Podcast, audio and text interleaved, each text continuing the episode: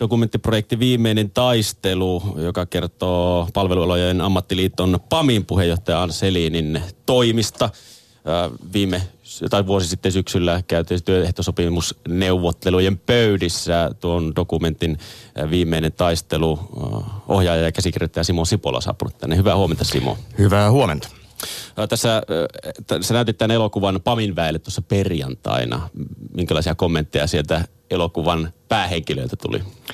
No päällimmäisenä jäi mieleen, että se kuvaa aidosti kyllä sitä tilannetta, joka, joka tuolla neuvottelupöydissä on. Eli Eli siellä on, on paineita valtavasti, ää, isot asiat, ei pelkästään raha, vaan, vaan ihmisten hyvinvointi on, kyseessä.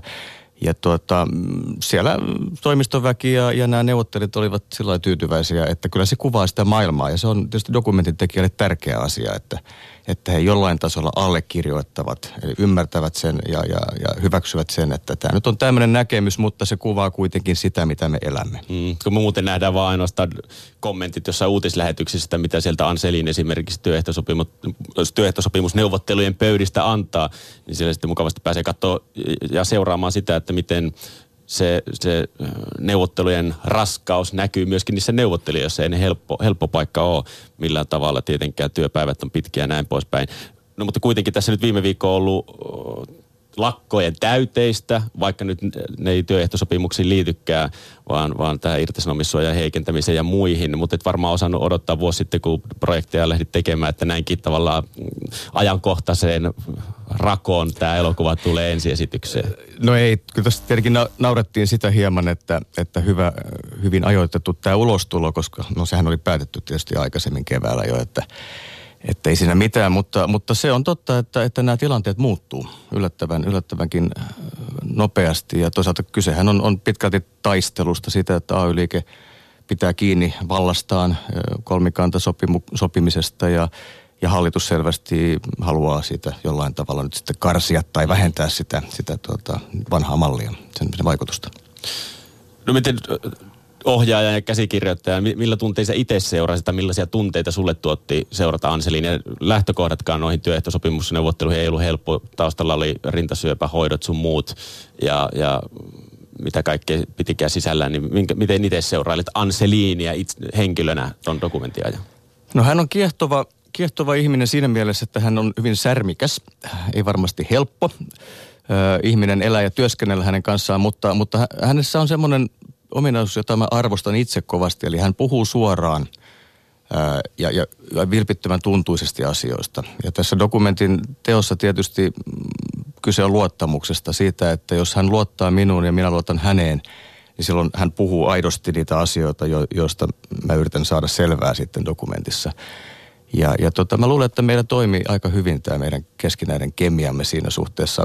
Väsymys näkyy kyllä hyvin. Hän ei ollut täysis, täysin ehkä enää siinä, siinä team, tikissä, jonka tuommoinen neuvottelurupeama vaatii, eli, eli ne hoidot loppuivat silloon keväällä, kuvaukset alkoi syksyllä. Mm. Niin kyllä se näkyy, että hän, hän vielä haki, haki voimiaan ja sanoi sen kyllä avoimesti myös. Millä tavalla te saitte sen luottamuksen rakennettua? Oliko siinä jotain kikkakolmosta vai oliko se heti aika luontevaa? Tarviko siinä jotain erikoistekoja? No yleensä se lähtee siitä, että mä tapaan päähenkilöt kahden kesken tai sitten pienellä porukalla ja, ja sitten puhutaan asiasta. Tässä tapauksessa kävi niin, että itse Selin oli hyvin epäileväinen alun perin, että hän, hän, hän suhtautui siihen vähän, vähän torjuvasti, mutta sitten PAMin viestintäjohtaja Timo Piiroinen sitten sai ikään kuin toisen tapaamisen vielä ja, ja Timo puhui sitten Anille, eli Anselinille, että, että mitä jos kuitenkin kokeillaan, että, koska tässä idea kuitenkin oli se, että tämmöistä ei ole tehty aikaisemmin, että kamerat viedään sinne kulissien taakse – ja itse asiassa alun perin idea oli se, että me oltaisiin päästy kuvaamaan itse neuvottelujakin siellä neuvotteluhuoneessa. Mutta siinä kävi niin, että kaupan liitto, joka oli, oli tässä vastapuolena yhdessä, yhdessä sopimuksessa, niin he sitten kieltäytyivät loppupeleissä, että, että kameroita ei saa tuoda sinne. Kaikki oli tavallaan valmista, eli neuvottelijat olivat hyväksyneet sen, mutta, mutta sitten kävi näin. Niin aluksi oli hyväksyntä ja sitten sanottiin, että ei, ei pääsekään. Niin, siinä oli näin, että, että neuvottelijat sano, mm, hyväksyivät sen, mutta sitten kaupan liiton hallituksen puheenjohtaja sitten viime kädessä päätti kuitenkin. Selvisikö sulle Simo, että minkä takia Anselin oli alun perin niin epäileväinen tähän projektiin? No mä luulen, että hän, vaikka hän on tottunut olemaan julkisuudessa, niin tämän tyyppisessä tyyppistä asiaa hän ei ole aikaisemmin kohdannut. Että, koska kuitenkin tullaan aika privaatille alueelle ja, ja seurataan hänen arkeaan hyvinkin läheltä, niin, niin eihän se kellekään varmaan helppoa ole, jos ei nyt ole sitten tottunut siihen, että levittelee asioitaan, privaattiasioitaan julkisuudessa myöskin, mutta mm, tämä on varmaan yksi puoli. Toinen puoli saattoi olla se, että hän pelkäsi ehkä sitten kuitenkin, että hän, hän, hän tai puhutaan asioista, jotka eivät välttämättä sitten kuuluisi julkisuuteen mm. lainausmerkeissä, mutta mutta tota, mä luulen, että tuossa kun puhuttiin dokumentin esittämisen jälkeen, niin hän, hän oli myöskin hyvin tyytyväinen siitä, että, että, mm. tuli, että tämä tuli tehtyä. Tämä on kiinnostavaa, kun puhuit myös siitä, että hän avoimesti heittäytyi siihen keskusteluun ja saitte luottamukselliseen suhteen, niin, niin, niin se, että et kuinka, mistä näkökulmasta sitten nämä toimijat, jotka on kuitenkin vahvasti edunvalvojia, niin puhuu. Mistä sä tiesit, että sulla oli avoin ja luottavainen suhde ja ei, ei ollut ne edunvalvojan vaatteet päällä siellä alla kuitenkin?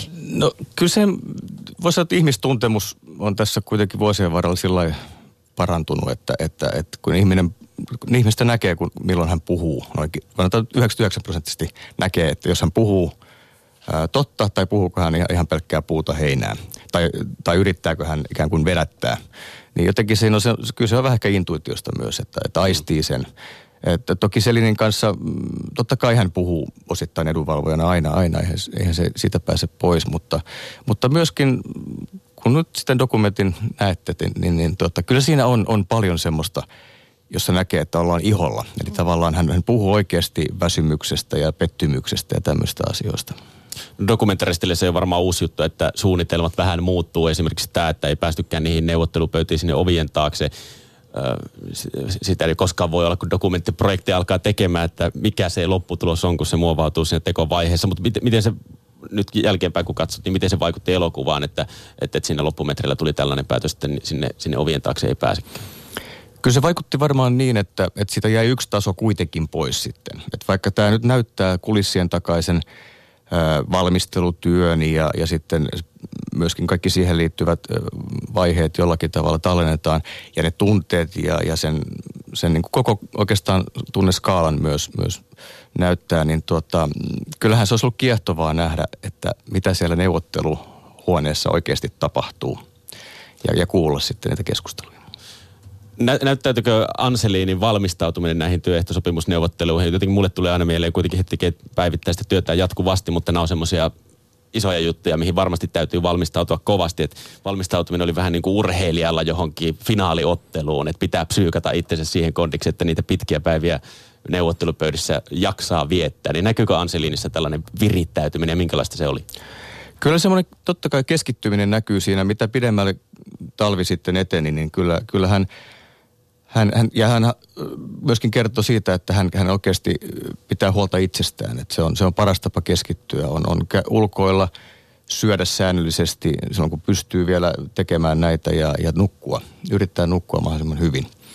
Koska sitten kun on väsynyt ja, ja, ja kroppa ei toimi, vaikka kyse ei nyt ole fyysisestä harjoituksesta sinänsä tai, tai lajista, niin, niin kyllä se kaikki sitten näkyy siellä neuvottelupöydässä varmasti. No Anselin jättää tehtävänsä ensi vuonna, tulee 17 vuotta PAMin puheenjohtajana. Reilu 16. No reilu 16, mutta kuitenkin pitkä aika. Minkä sä näkisit Anselinin vahvuuksina, että kuitenkin noin pitkään on pysynyt PAMin puheenjohtajana ja osaa hallita tuommoisia isoja kokonaisuuksia, niin kuin tämä työehtosopimusneuvottelut esimerkiksi on? No mä luulen, että siinä on parikin asiaa varmaan. varmaan. Toinen, tai yksi on semmoinen, että hän, hän on, hän on semmoinen henkilö, joka – joka osaa nähdä kokonaisuuksia, eli hahmottaa niitä. Hänellä on hy- erittäin hyvä varmasti neuvottelutiimi, avu- avustajat tai läheiset ö, henkilöt siinä ympärillä, jotka taas sitten menevät enemmän yksityiskohtiin ehkä.